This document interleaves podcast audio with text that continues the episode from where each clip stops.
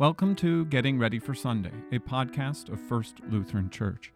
Each week, I introduce the readings for the upcoming Sunday with some notes and explanation so you can be ready for worship when you arrive. I look at the Old Testament, Psalm, Epistle, and Gospel reading for the upcoming Sunday and offer a few notes and explanation.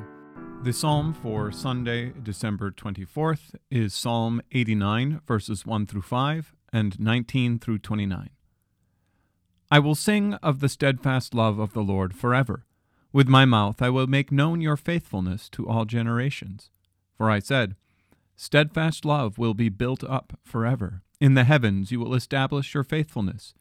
You have said, I have made a covenant with my chosen one. I have sworn to David, my servant, I will establish your offspring forever, and build your throne for all generations. Let the heavens praise your wonders, O Lord, your faithfulness in the assembly of the holy ones. Of old you spoke in a vision to your godly one, and said, I have granted help to one who is mighty. I have exalted one chosen from the people. I have found David my servant. With my holy oil I have anointed him, so that my hand shall be established with him. My arm also shall strengthen him. The enemy shall not outwit him the wicked shall not humble him. I will crush his foes before him, and strike down those who hate him. My faithfulness and my steadfast love shall be with him, and in my name shall his horn be exalted. I will set his hand on the sea, and his right hand on the rivers. He shall cry to me, You are my Father, my God, and the rock of my salvation. And I will make him the firstborn, the highest of the kings of the earth. My steadfast love I will keep for him forever, and my covenant will stand firm for him. I will establish his offspring forever, and his throne as the days of the heavens. Here ends the reading.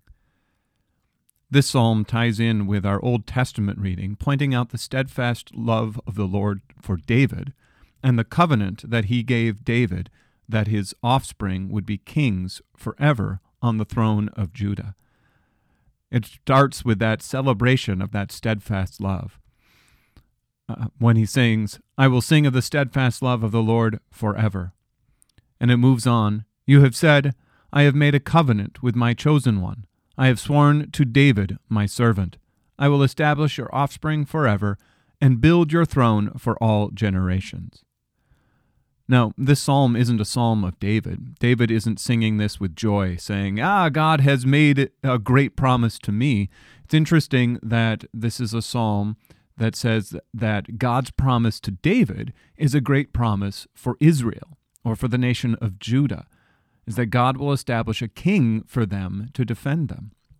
And that's a very important aspect of the promise that God gave to David, is that God would give Israel a king a king who would protect them from their enemies, who would fight for them, who would save them.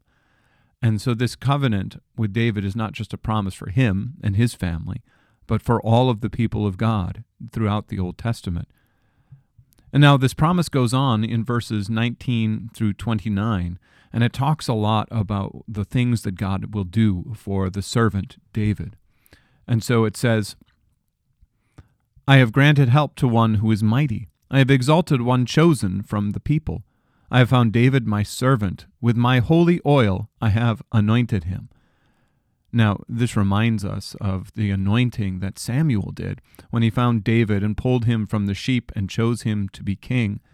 And it reminds us of the anointing that happened with Jesus when he was baptized, or even later when his feet were anointed by the woman who uh, washed his feet and anointed them with expensive oil. It continues, so that my hand shall be established in him. My arm also shall strengthen him. The enemy shall not outwit him, the wicked shall not humble him. I will crush his foes before him and strike down those who hate him. Now, for the faithful kings of Israel, that would happen in a pretty literal way. The enemies wouldn't out, wouldn't defeat them. The armies that would come against them would be destroyed. We see faithful kings uh, trusting in God, and God saves them in battle after battle, including David himself. But it looks a little different when we understand that Jesus is the final one, the one who is a part of this throne of David. When David goes up against, when, excuse me, not David, when Jesus goes up against his enemies, he looks like he's the one who's outwitted. It looks like he's the one who is defeated. The Pharisees, they nail him to a cross. The Romans, they put him there. He looks defeated. But of course, Jesus' enemies aren't actually human beings. It wasn't the Pharisees or the Romans that Jesus came to defeat, but sin and death itself. And Jesus entered into death to destroy death. He took on our sin to destroy sin. And so the psalm continues. It says, My faithfulness and my steadfast love shall be with him, and in my name shall his horn be exalted. I will set his hand on the sea and his right hand on the rivers. He shall cry to me, You are my Father, my God, and the rock of my salvation. That is, of course, what, what happens.